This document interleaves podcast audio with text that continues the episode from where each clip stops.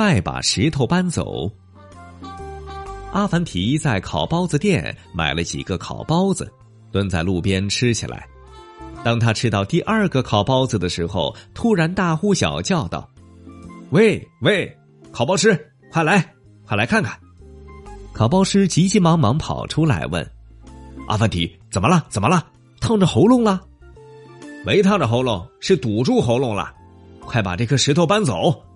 阿凡提吐着舌头，指着舌头上的一颗小石子说。